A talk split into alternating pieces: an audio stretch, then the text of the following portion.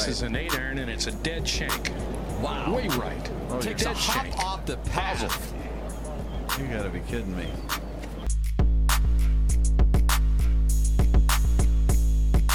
Very tough pitch shot right here. You got to hit it into the hill, one hop up and bite, and it's in. Kind of like that.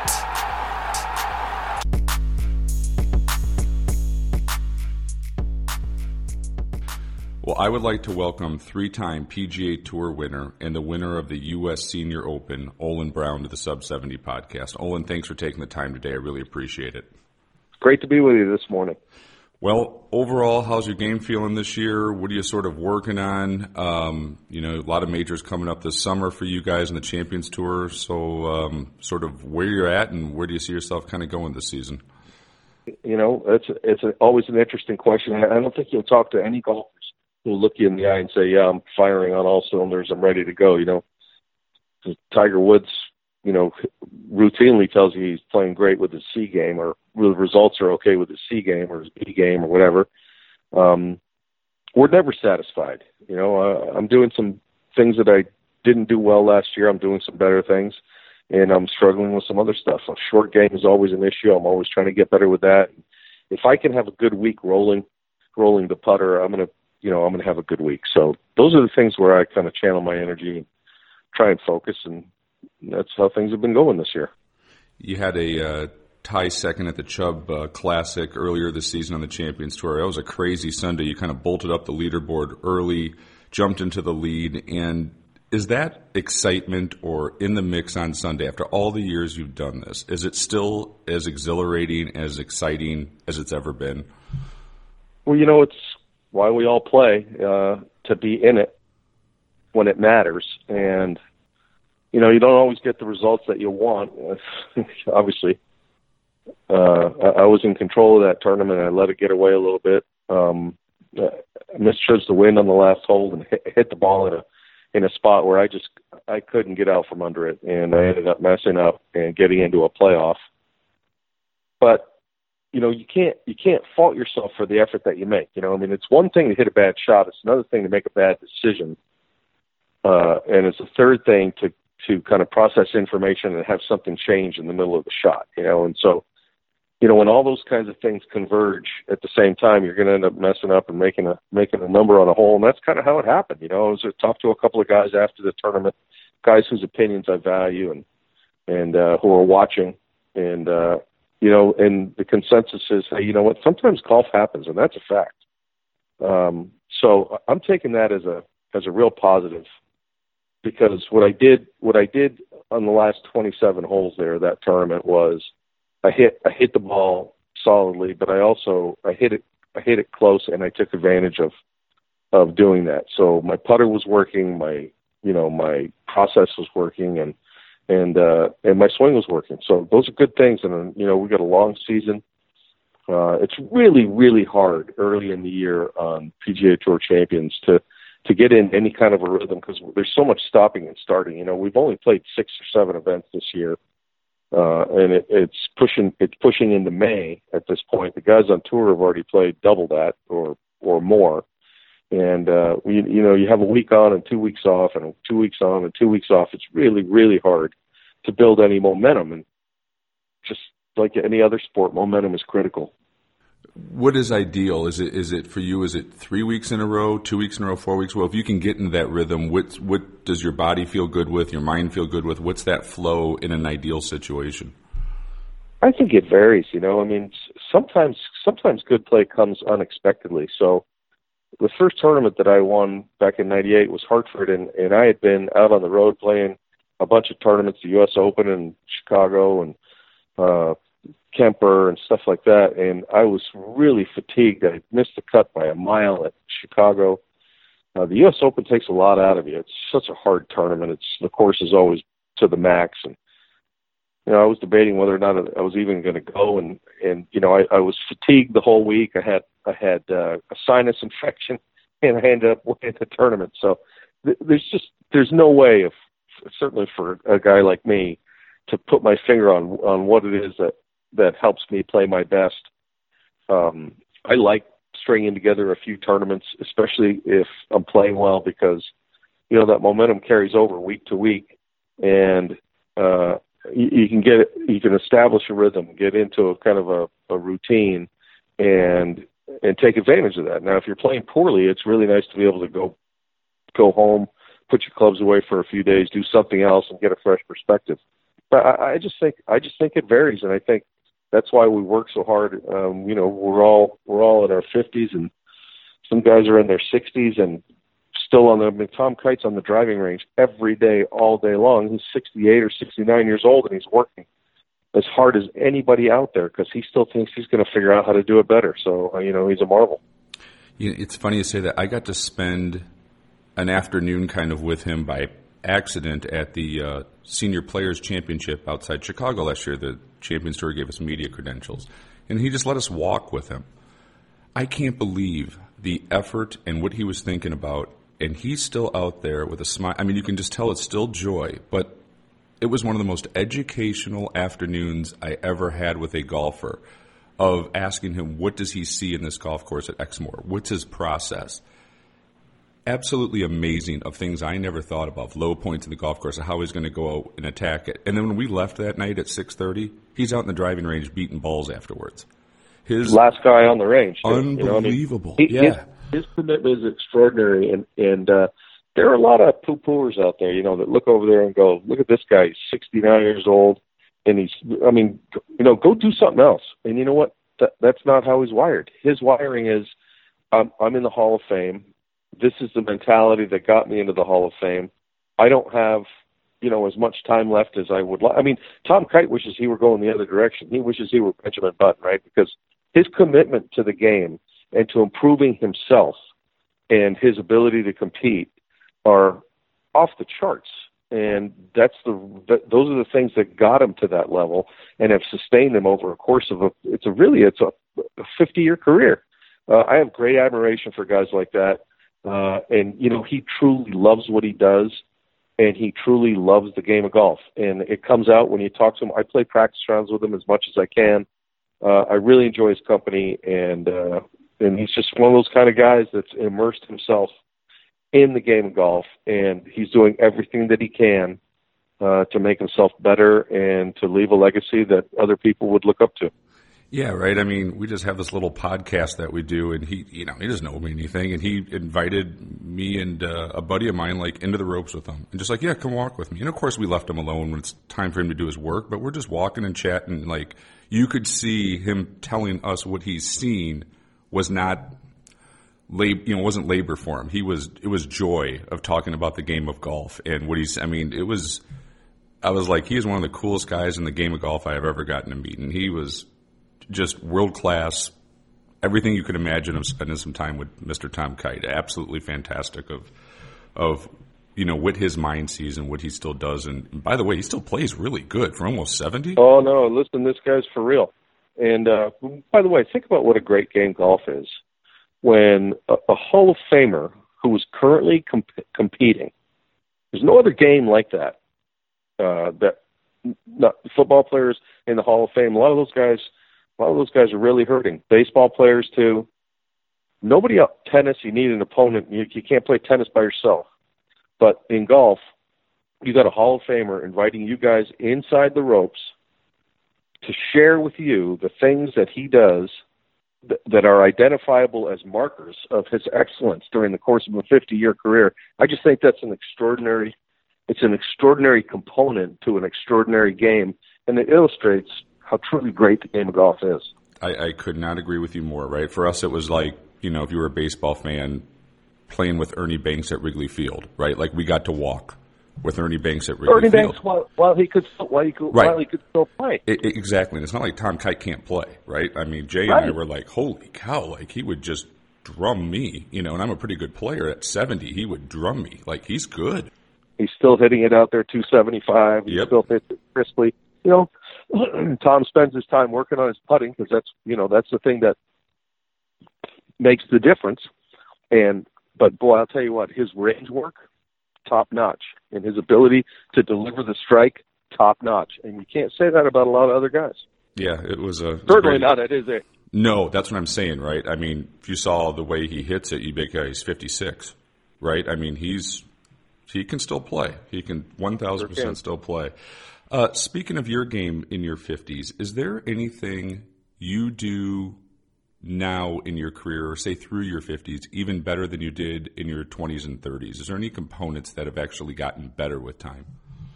I suppose you you know you lose a little bit of the edge, and I'm saying that in a positive, not in a negative. So you know, I don't I don't get bent quite as quickly as I used to.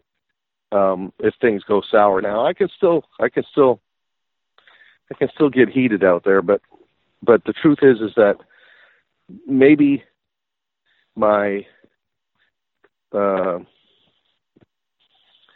maybe my edge has been tempered a little bit so that I, I'm willing to accept some things a little bit more readily than I was before. I mean, I, I think I think that guys who play this game, especially it's a look, it's an individual sport, right? And golfers are basically self starters. You know, you have to have a little bit of an edge to you. You have to have a little drive and a little push, and sometimes that manifests itself in in uh, you know irritation or or uh, I don't know if I'm nailing it down right now, but I guess I'd have to say that patience is a little bit more uh, a factor in my approach to what I'm doing. I don't expect some of the things that I expected when I was 30 years old. Um, on the other hand, you know the game the game is so is so challenging that that you know you learn the hard way through your experiences what works and what doesn't work and you try and take that you know with you along the way and, and those are the ways that you improve in the long run. We kind of talked about this with some guys like you know Tom Kite still just working their rear ends off out there but the vibe on the champions tour is it a little bit more relaxed than it was on the PGA tour? Is it another glass of wine with dinner? Or you know is that a facade and the reality is you guys are out there working as hard as you've ever worked to stay competitive on that tour I don't know. I, I don't think I really need to answer that question. I think you already know the answer. I think, you know, I think there are people who would like to advance a story that the Champions Tour is, is this uh, chummy get together, and you know, it's guys who have known each other a long while, and in a lot of cases they went to school together, competed in junior golf or whatever. And there's certainly an element of camaraderie out there, but there is on the tour. You've seen it with the young guys now too. Uh, but the, but the window of opportunity is closing, and everybody who gets to the Champions Tour understands that. So when you're 25 years old, you know you're not thinking about you know your sports mortality, so you're not worried about uh, you know your window of opportunity. You get to the Champ Tour, it's like a new lease on life. But boy, I'll tell you what, that window's about 10 years, and if you're extraordinary, it might be 14 or 15 years you know, if you're Hale Irwin, who's 73 years old, who's still playing occasionally, or Tom Kite, who's going to be 70 or whatever, Tom Watson, those are the guys who are, you know, the one percenters of the one percenters, right? I mean, those guys are the elite of the elite of the elite. So, I mean, I think there's, I think there's an appreciation, let's say, for our ability to continue to compete at the highest level. And by the way, Champions Tour is widely disrespected um, in the sports world for how good the guys are. I mean, there is, like I said before, there is nowhere else that you can go out and watch current Hall of Famers competing at at that level. And there's an influx of fresh new blood every year because guys are constantly turning 50, and the battle you know you're waging against Father Time to try and stay current and be able to stand up against the new guys coming out, you know, the longer hitters and the and the guys who had these incredible Hall of Fame careers on the PGA Tour, it's pretty tall, tall order. So uh, the idea that everybody out on the Champions Tour is just yucking it up, having a good old time, and having an extra cold one at the end of the day, it's not really very accurate. Guys are out there grinding, working our butts off, and you know want the thing to last as long as possible. Yeah, and I kind of, you're correct. I knew the answer to that after seeing it, especially up close. And you can't play the level you're played at, but I figure for the listeners, you know, it's an interesting perspective because that is sort of the commercials and the facade. Obviously, if you go out there and watch it for a day, you know, the ultimate of that too on top of Tom Kite was, you know, Tommy Armour III, who's, I love his game and he's got this reputation as a, you know, uh, going out and having a good time. Uh, no, he was also still at the driving range after playing all day with Bernhard Langer when we left at 6:30, pounding drivers 300 yards down the range. So, you know, even those guys that you think kind of have this, you know, reputation, or at least probably back in the day, that they could go out and have a good time and still play good golf, grinding his rear end off. So I was surprised Yeah. at how much time and effort, you know, all of the players put in for that day when we were out there. I kind of knew it, but I always figured it's interesting to ask your perspective of, you know, you, you guys are out there and doing it, and how do you view it, and how do you see it? And like I said, uh, the evidence showed to me that there's a hell of a lot of work to go into play that level of golf. And I agree with you, by the way. If people think the Champions Tour is, uh, you know, a walk in the park. Go play Exmoor Country Club where Vijay shot like 15 or 18 under par, or whatever it was, from 71, 7,200 yards, set up for a major championship, and go see how difficult that would be. Yeah, what a, what a great course too. You know, Exmoor, you, you mentioned this. It was one of the better courses that we played over the last. Well, I've been ten years on the Champ Tour now, and so uh, old Donald Ross layout. I mean, Yep. it's just a wonderful, wonderful layout um, with a lot of terrific holes on it, and uh, it was a real treat to be invited uh, onto their property and enjoy. You know the variety, those old school courses. They got dog legs at the right places. They've got short par threes. They got long par threes. They got par fives you can reach. They got par fives that are brutal. Uh, it's just you know one of those kind of golf courses that has every shot, asks every shot in your bag. And uh, we, we, you know, frankly, they don't design them like that anymore. We don't play enough of them. Anyway, But I didn't see what Vijay shot that week. When I was walking the golf course, I thought maybe eight or nine, ten under might win this thing. You know. well, by the way, and and he nipped he nipped Jeff Maggert by a shot. I mean, I think Right. Mag shot fifty six or something like that on Sunday. Um, you know, it was a it was a shootout. It came down to the wire, and Vijay had to make. Oh, he won in a playoff, did he? Yeah. I mean, but the Yeah, the so- scores that were shot, right? I, I mean, I'm a low handicap. There is no way I could come close to the tees you were playing to, to break par. There's no way. so, like I said, they don't. If the average person, I don't think realize. I guess the point is, is is the quality of play that you guys still have out there, right? They just Yep. they don't until you good. see it and watch it, you know, of how good you guys still play. So, yeah, I was. Uh, I knew this, but to see it up front too was really interesting. So let's talk for a second. Uh, I have a question of how a touring professional kind of goes about equipment changes and, and how much time do you have to put into it before it goes in the bag? And with new equipment of what Callaway has out this year, for example, I know you've been a staff player with them for a long time. How does that process work?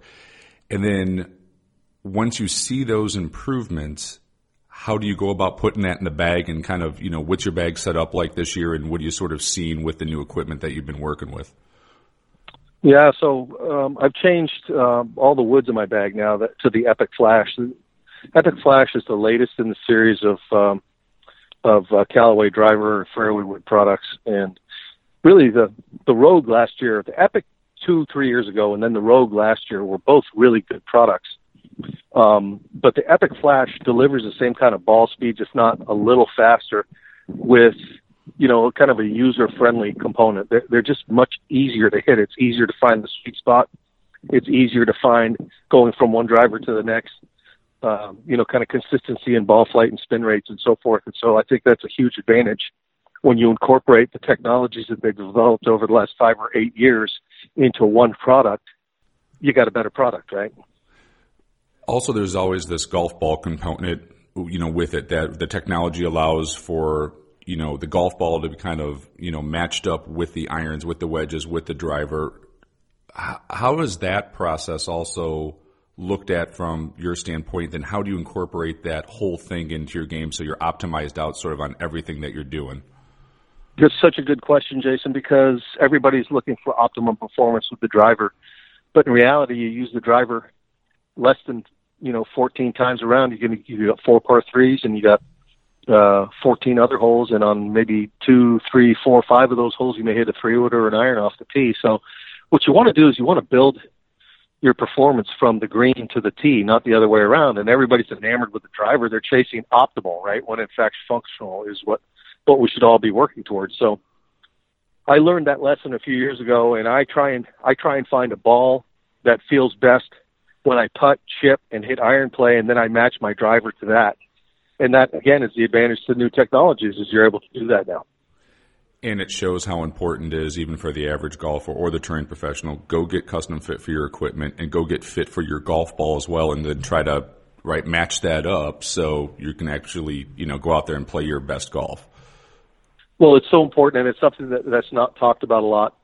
Um, we're all just looking to hit it 350 off the tee, and I wish I could. And if I could, maybe things would be different. But the reality of it is, is that look, you want to be able to control you want to be able to control the ball as much. You want to hit as you can. You want to hit the driver as far as possible, but you got to be able to find it. You know, it doesn't do you any good to be a long drive guy who hits it two balls in play out of ten, and the other ten are in the water or in the weeds, right? So let's find a product that delivers all the things that you want: consistent ball flight, consistent spin, consistent departure lines, you know, trajectory and and uh, direction and so forth.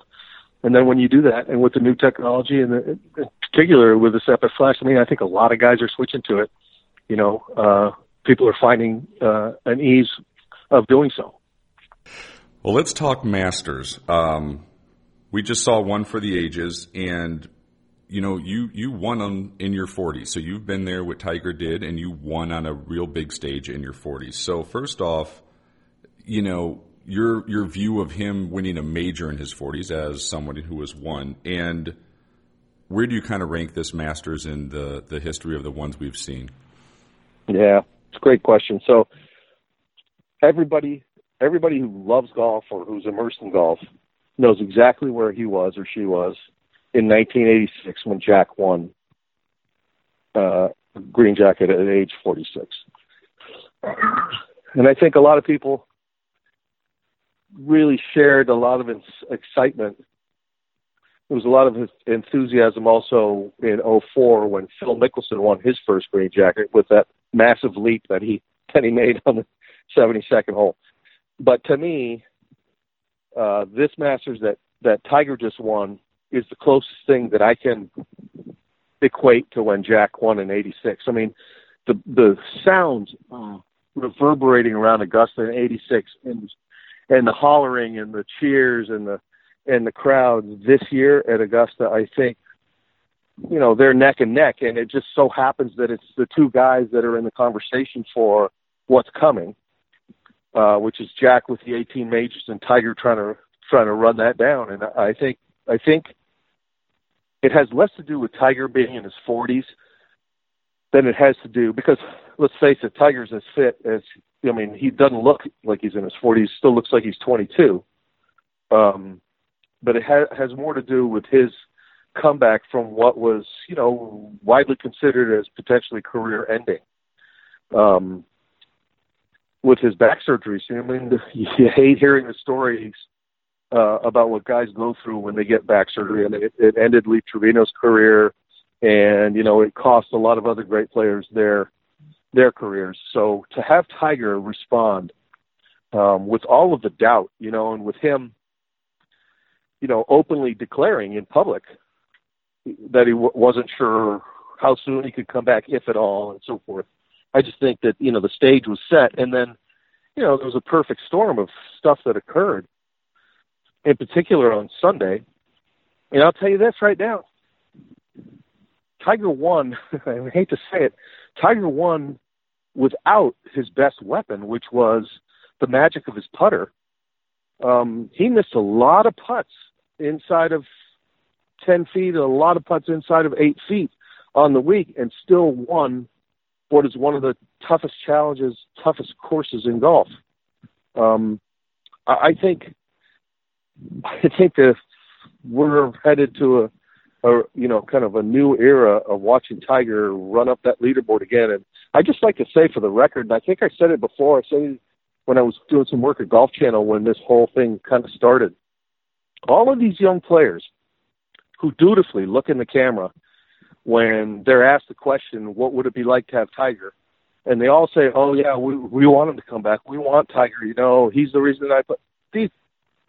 They're blowing smoke because not one of these guys knows because they're all 25 or 30 years old, right? The only guy who's been out there for any significant time when Tiger was at his peak is really a guy like Justin Rose. So all of these guys who are 25, 28, 30 years old to say, "Yeah, we want Tiger, bring Tiger back," they're blowing smoke because if if the Tiger of yesteryear returns, these guys are all playing for second place. Boy, his iron game was on. I mean, you talk about the putting, but more man, that iron game looked. I mean, I think he was what first in greens in regulation, so he had a lot of looks, but the iron I think swing he looks hit. as I think as he ever. hit more. Yeah, I think he hit more greens in regulation than any winner in recent history. So he hit something like fifty, some fifty-eight greens or something like that for the week. And more importantly, you know, it doesn't look like uh, like he's necessarily hitting the shots where he wants to. Like for example, on 16, where he cut uh, uh, an eight iron into the slope, so it's playing away from the trouble and hits the ridge and doesn't come into the ridge hot because if you're playing a draw and it hits that ridge, it could miss the green. So he's cutting it against the against the ridge that kills it, and it lands softly and then dribbles down, almost goes in, and he has a he has a three footer for birdie. Well, it was, you know, you didn't see anybody else whose ball didn't go in the hole get closer than that. So he's hitting the appropriate shot for the moment, and and and that's just you know it is great to see because I, I you know he's the best I've ever played golf with.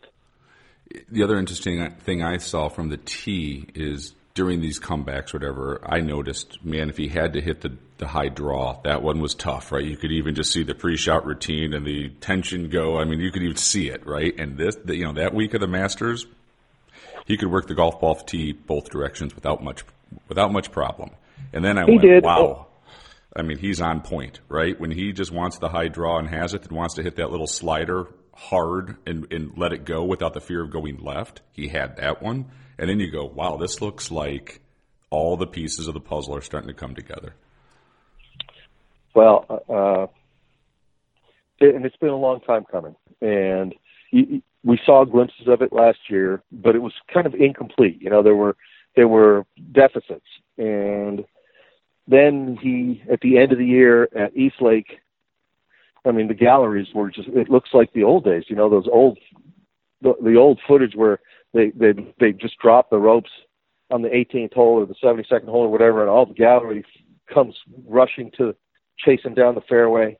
Uh, I've never seen crowds like that at that tournament before. It was just extraordinary. And then, you know, early in the season here, he played pretty well at the match play, and you know there was some, but, but nothing that would indicate that he's going to go and be the Tiger Woods of old. And and uh, I I still I still don't think that we've seen what he's capable of.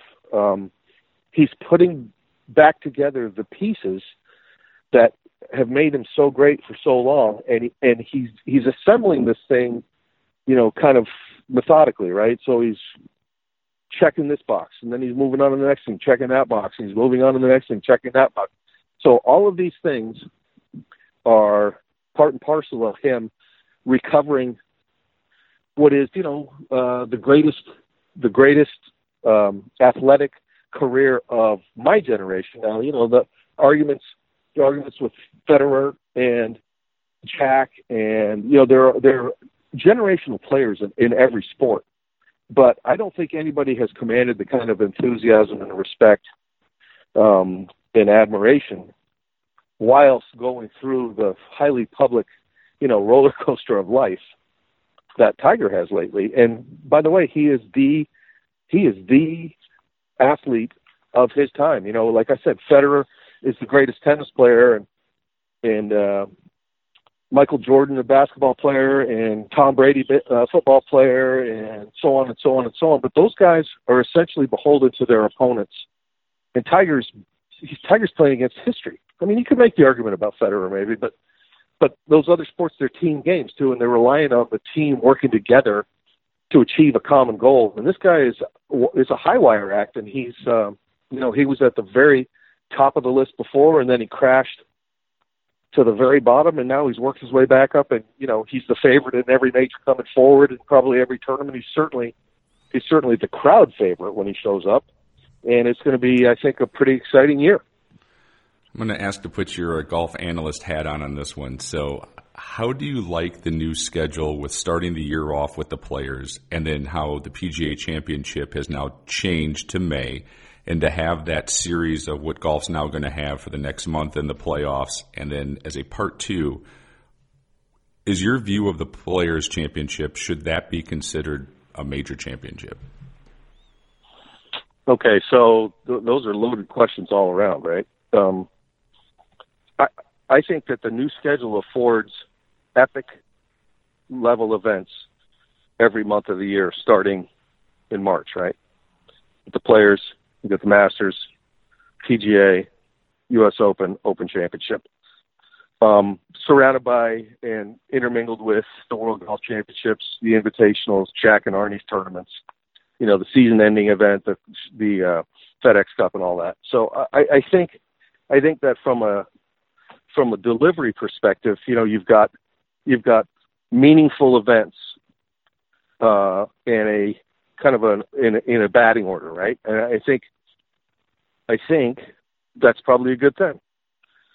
Um, condensing the year into that kind of a of a uh, program really puts a lot of pressure on the guys, and they're finding out. And you heard Tiger say it when he did his interviews last week that he's he's going to really because he was working his way back to form last year. He's really going to focus on certain events. So I think that puts a lot of pressure on players to be ready. Uh, but that's golf. Golf is a constant. It's a moving platform. You got to be on top of things to stay current, right, and to stay ready. As it pertains to the Players Championship, this is a this is a this is better for a private conversation because you know it's the only other tournament than the Masters that's held at the same venue. Uh, it's been 30 some years or whatever it is since what was the first year was 81 or two at Sawgrass. Yeah, yeah somewhere around Um, there. and they've tweaked the course a little bit to try and make it uh, what it is, and it's historically the strongest field in golf, and it's the PGA Tour's flagship event. So the problem is, is that is that you know the players is trying to crash a, a four tournament party, right? There are four major championships. There have historically been four, whatever those four have been. I mean, you go back to the time of Jones, the four were the two opens and the two amateurs, and now it's evolved into into the four that it is currently. Um, and history gets to decide the tournaments that become major championships, not individuals, right? And I think what the tour is doing is they're trying to put their best foot forward and put an identifiable monster, which is Sawgrass, onto the schedule with the identified best field in golf and let history be the arbiter of whether or not that's a major championship. Yeah, and I didn't mean to give like a, a you know, I've just kind of thought over the years. Five years ago, I was kind of like, I don't know, I don't see it. I would actually be okay with it now. I think the course, in, in as good as the tournament was this year, is starting to really become iconic in the sense that maybe not even, you know, like I know all the holes, but I'm a golf nut. Like even the casual viewer, like I know that golf course, and that's a great fit. You know, it has so it's starting to have all of these elements that if if if whatever you want to call it, the golfing gods said that's a major. I would actually be like, yeah, like I'm okay with that. You get you win that one on that tournament, you know, in that golf course with that field and that pressure and that magnitude of an event. It's covered like a major anymore. I guess I'm thinking the argument is sort of change. I think it's changing in in the context that it is such a great tournament and such a big event. I'm okay with it. I, I think that is such a huge one to win, and um, my view is sort of changing personally on it of how much I really enjoy the players anymore and love watching that back nine on Sunday. It feels like a I- I- major to me.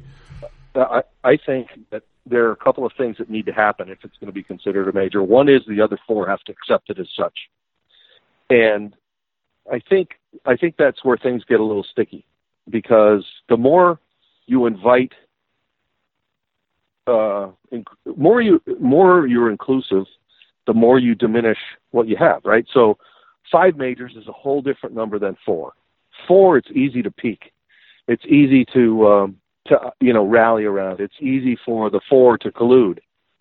Um, you invite a fifth now, you got a whole other set of you know got a whole other constituency, a whole other set of issues, a whole other group of questions, a whole no- you know what I mean.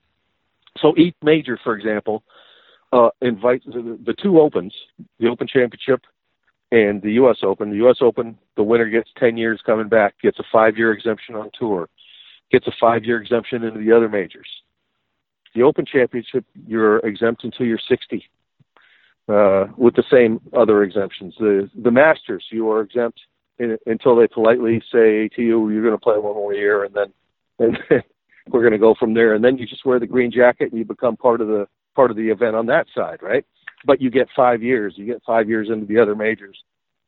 The PGA Championship, you're invited back until you're 60 or 65. You get five. So you understand that? Is it is that um, there are exempt categories uh, for those four major championships that they kind of share and overlap that are that are part of part of the deal. And until those tournaments, for example, say, okay, the winner of the players gets five years into our event instead of three. The winner of, of the players get gets to come back for until he's 60 years old instead of just you know what I'm saying. So so there has to there has to be some evolution in eligibility that would elevate it in the players' eyes and in the public's eyes to to say, okay, you're on a level with. Um, and that's just one part of it, right? Um, so I don't know. It's uh, it's you know, it's an age-old question. It's certainly a it's certainly an enormous event. It's the biggest person in in uh, tournament golf. It has a lot of cachet, um, but but I think I think it matters less what we think as fans than it matters what the other tournaments think of it and and whether or not they're willing to embrace a fifth major championship. That would certainly go a long way to elevating the player's status to that to that level.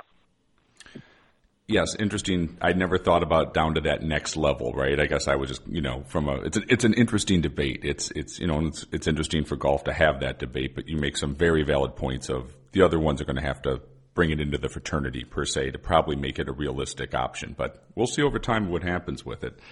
Um, let's talk about your win at Hartford in '98. You know, you're 39 years old, grinding it up, and you finally get it done What's that experience like of of of hand, you know being handed a trophy and, and, doing it after all those years of mini tours and getting on the Ben Hogan tour and getting out there and then finally you know getting over the finish line that you know you've won on the world's biggest stage?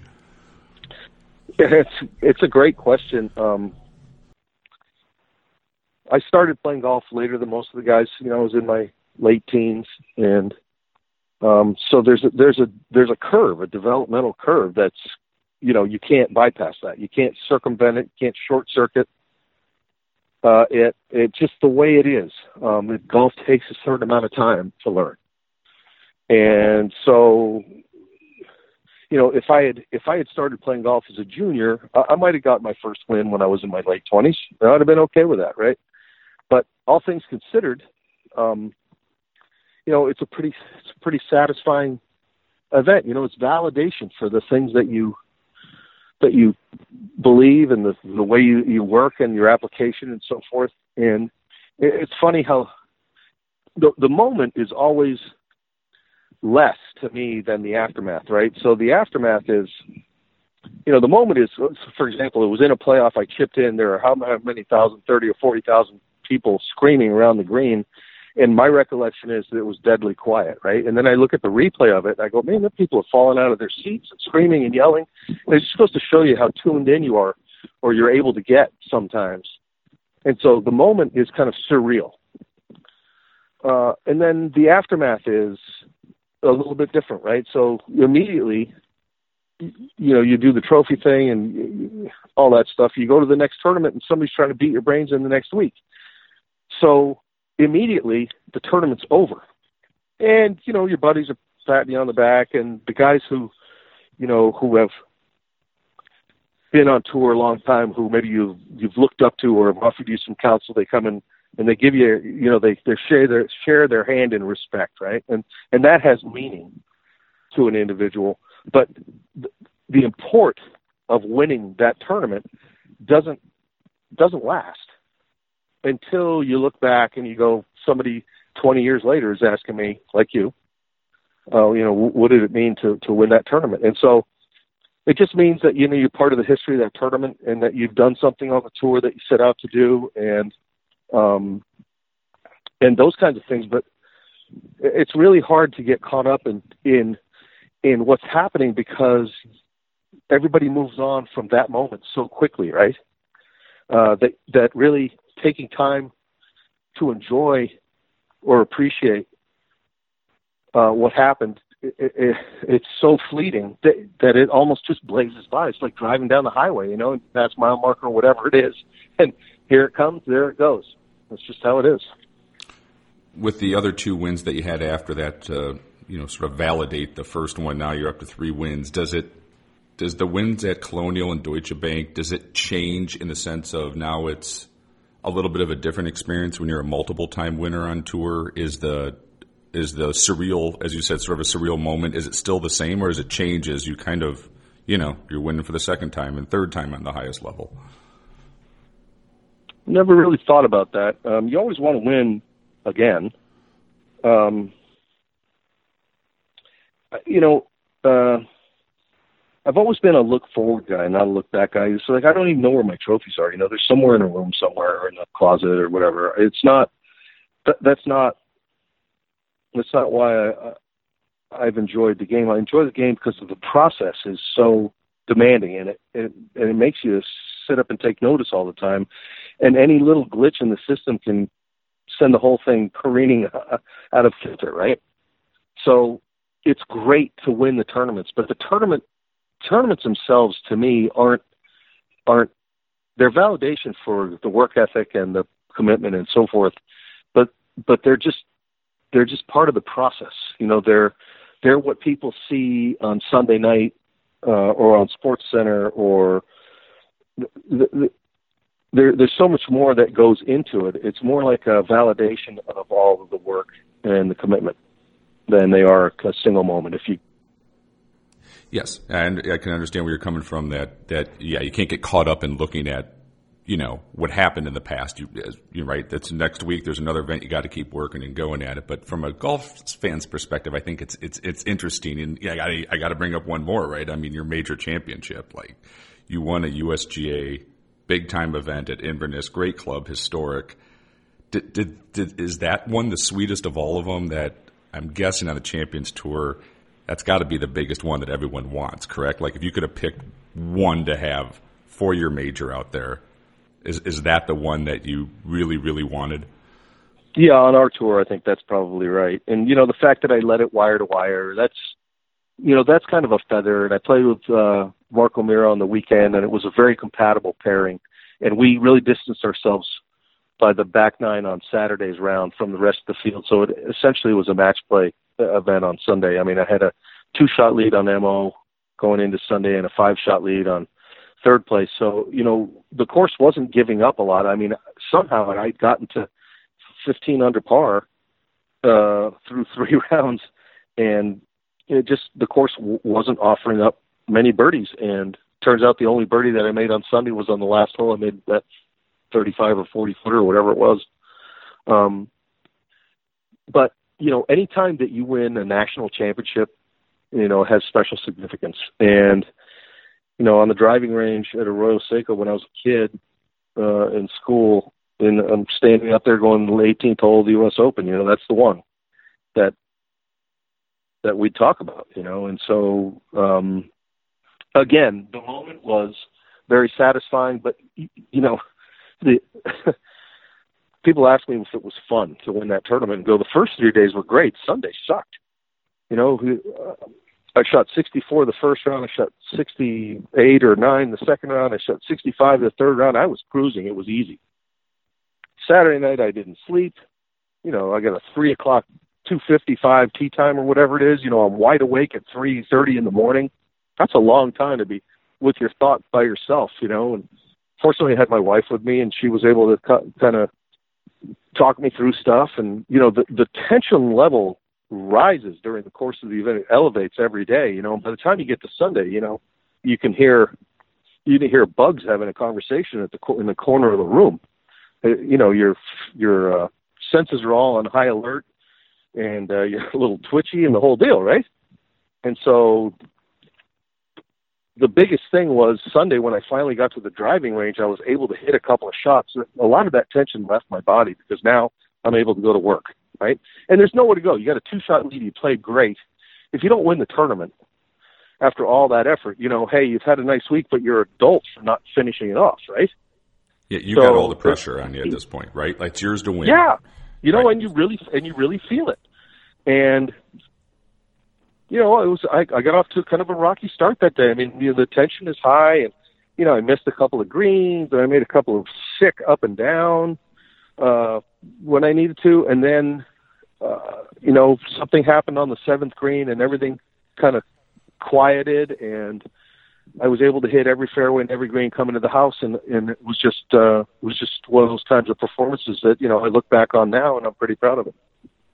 As you should be. That's that's a big one right there. Um, Ryder Cup, assistant captain '98. Zinger had a great plan, and a couple questions. in The sense of you were an assistant captain with Zinger, and what does an, an assistant captain, or like I guess I should ask, what did what did Paul? What was the expectations of his assistant captains? What did you, you know, what was your responsibilities when you were there? And is there any other experience you've ever been through that's even close to being inside the ropes at a Ryder Cup, especially on home soil? Okay, so I'll address that question first. So, being an assistant captain on the Ryder Cup is the coolest thing I've ever done in golf. Um, because while winning tournaments is an individual achievement and winning the national championship is an individual achievement, representing your country in an international competition is everybody dreams about. I mean, think of it as the Olympics of of golf, right? I mean, I, I know that the guys who were able to go down and compete in the Olympics hold that very, very high in their in their uh, you know pantheon of lifetime experiences. You know, Justin Rose travels with his gold medal and flashes it whenever he gets a shot at it, right? I mean, uh, the truth is that that guy's got a gold medal, and you know he played for he played for free, didn't get paid. I mean, he's his contracts and whatever, but I mean, there was no purse. But I wonder if you ask him the question about what's his most cherished prize, I wo- I wonder where it would fall. You know what I mean? So the ability to represent your country, and by the way, I was just, I was just there propping up guys and helping out and doing whatever I was asked. But still, like you say, inside the ropes and experiencing what is one of the most extraordinary competitions in all sports. Um, and it was just as much fun as I've ever had. And Zinger called it. He said, "This is going to be the most fun you've ever had," and and it was. And the truth is, is that um, our, our guys, Zinger had this plan. He had this plan five or six years before he was named Ryder Cup cap. He and I uh, talked about the things that he thought, what he, how he felt like he could help uh, lead a team to victory, and uh, and it came to be. It came to be, and it was, it was just, uh, it was mind mind boggling. You know, Sunday morning in the Ryder Cup, the first tee time, I think was eleven fifty five that morning, and we went in early to kind of dot i's and cross t's or whatever.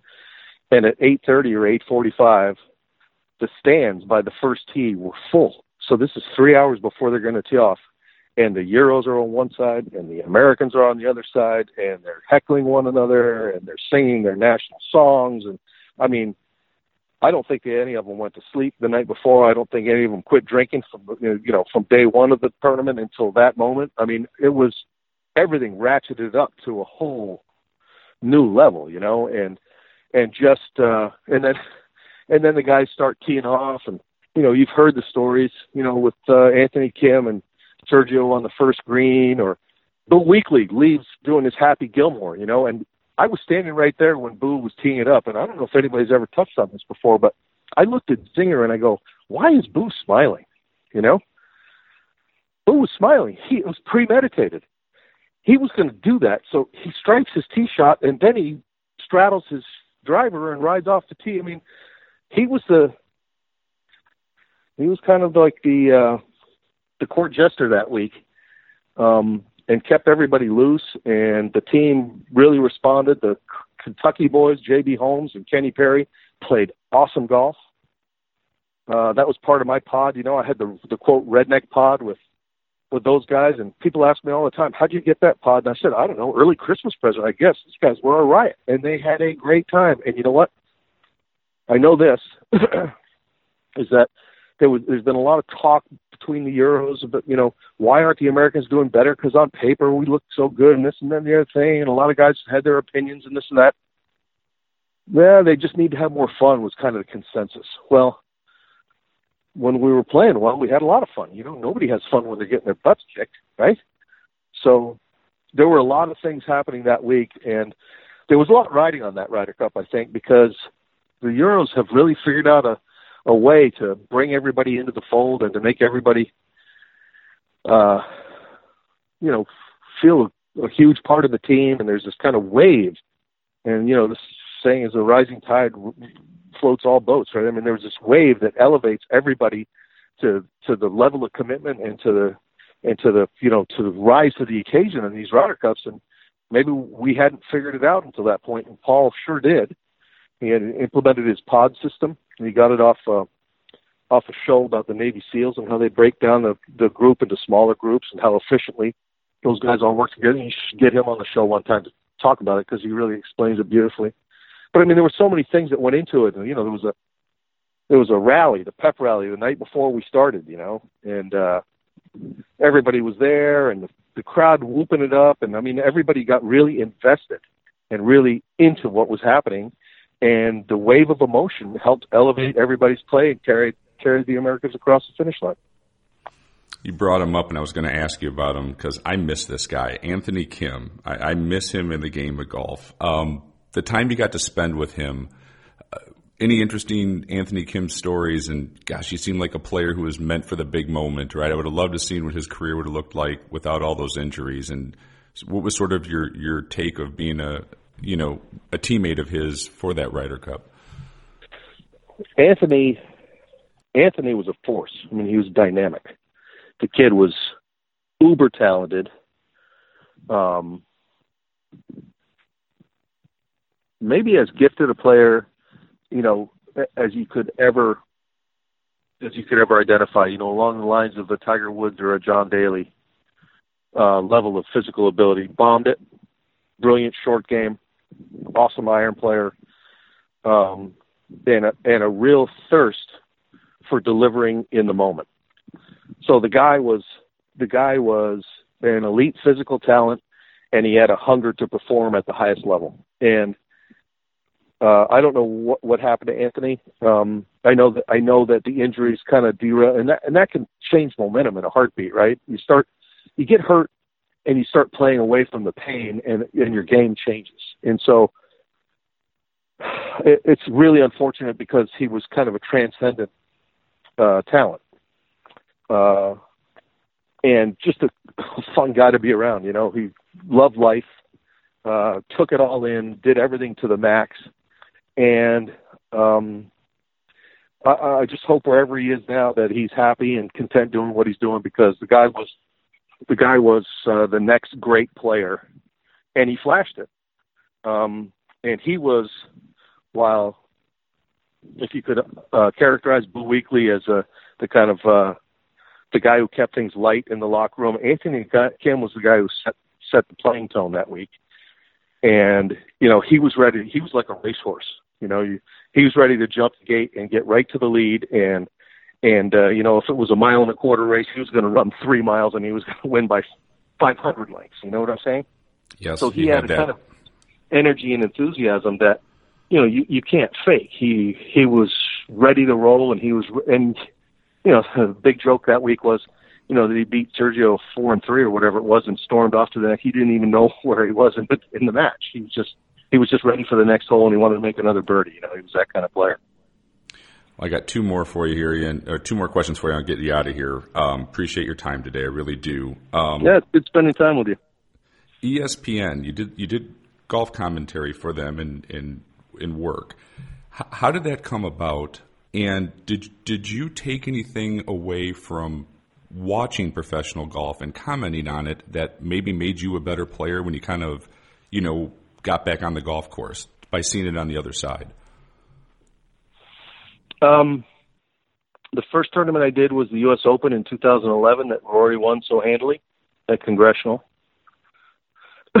um, and I found uh, doing the digital uh, feed, which is uh, marquee group coverage.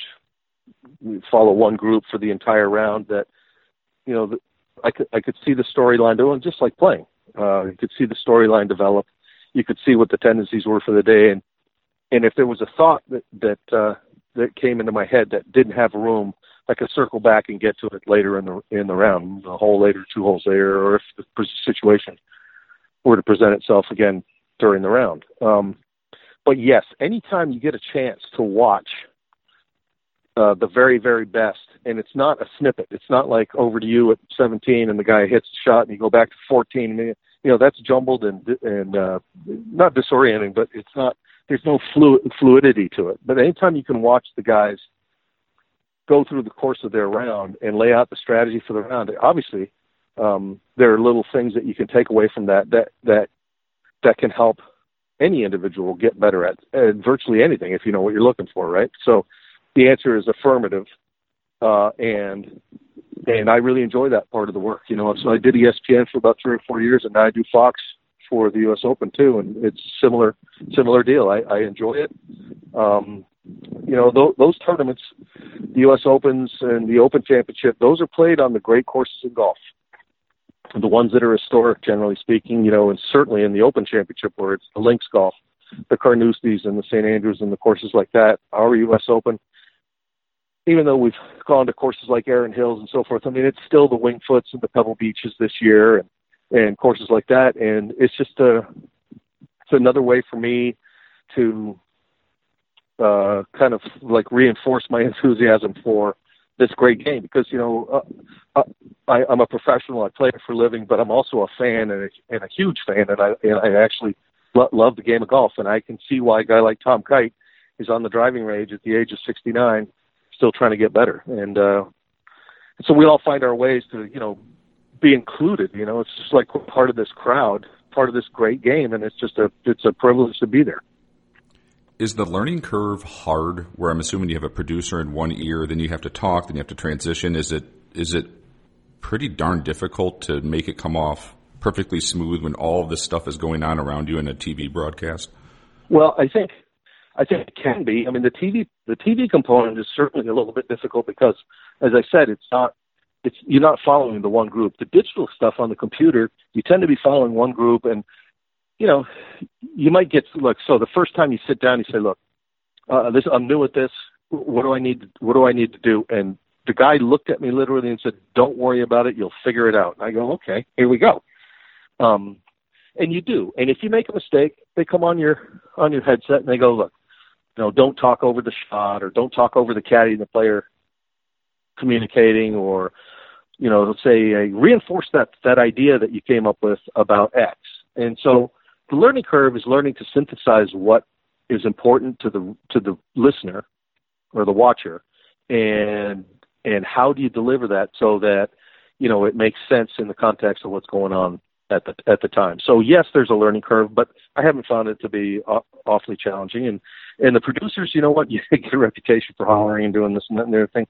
You know what, everybody's trying to put, put forth the best product that that we can, right? And so it's never uh, like a like a disrespectful thing or anything like that. It's a it's a heat of the moment. Hey, let's get this right. We're delivering a product, and let's make sure everybody enjoys what we're doing, type of thing. Last one I have for you. Uh, your son Olin Jr. is also a professional golfer. So my first question is, can the old man still beat the kid every now and then? And then I have two boys, so I'm a dad with this. So I kind of always have wondered about this as, as my kids are still small. Is it hard to play dad, and especially with the level that you've played at for so long, potentially coach as well? Because you, you've been in all these experiences and seen all this stuff. And does does the son want to hear it from from dad, even though dad has the credentials to you know speak up because he has seen everything? How's that dynamic sort of work? Yes and no to all of the above. You know, I mean, um, so if I beat him, it's because he didn't play as well as he could play. These young kids are so talented. They all hit it 300 yards. They all have yeah. great short games. They can, all, you know, I mean, it's just uh, the mo- the modern game, right? They just the modern game. I mean, it's just Right. it is what it is, and and everybody looks at me and said, ah, if you'd have grown up with this equipment, you'd you'd be doing that. And I'm going, I don't think I would. You know, he's more limber than I am, more limber than I ever was. He started playing when he was a kid. You know, I never had that advantage. If I had been playing as a kid, maybe I would have developed a, a different skill set. But um, he's very receptive. We work we work together a lot, and uh, he also wants to keep his dad at arm's length. He wants to put his own thumbprint on what he's doing, and it's you know it's a little bit of a of a tightrope um, because yes, I've seen some of the things that he's going through. On the other hand, there are a lot of things that that you go through as a golfer that you ca it doesn't matter what somebody else says to you. You have to experience it before you understand what it means. And so, you know, I try and help. I try and offer help. I try and back off when he asks me to back off. Uh, and I try and uh, I try and pump him up when he needs it, and I try and give it to him when he needs when he needs a talking to. So you know, those are all those things. But I, I- you know, it's very very difficult as a father to be uh, a, a kid's coach because because the kid can never have ownership of something if the father is always there. So I mean, you see it in these tennis kids all the time, right? Especially with the girls.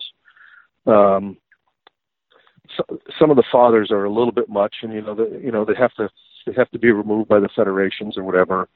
Um, you see it in golf too now, but but it's it's so important for kids to be able to stand on their own feet. And golf, golf is a funny game because you know you don't have coaching on the 16th hole of a championship. There's you and your caddy, so your caddy better damn well know what you're doing, and you better have a good understanding of what you're doing. But you can't look into the stands to get your your coach to give you a tip at that time. First of all, it's not allowed. Second of all, the coach is probably 600 miles away doing something else, maybe watching you on TV. It just, you know, you have to be able to take ownership for what you're doing. So the important thing about golf, and I think this is u- universal, every single golfer has to be able to fix a problem on the fly and has to do it himself. And so what you try and do is instill the idea that in a kid that he's good enough and whatever he does, he just has to find his own way and fight through on his own. You know, and that's just the way it is. It's a lot like life in that regard. Well, Olin, I truly enjoyed the conversation today. You know, thank you for taking the time out of your busy schedule. Uh, you have a lot to. I, I knew it was going to be a good podcast. Um, you have a lot of great perspective of everything you've seen in the game, and I really, really appreciate your time. And thanks for being with us today. Jace, it's been a pleasure. Thanks for inviting me. I hope you'll do it again sometime.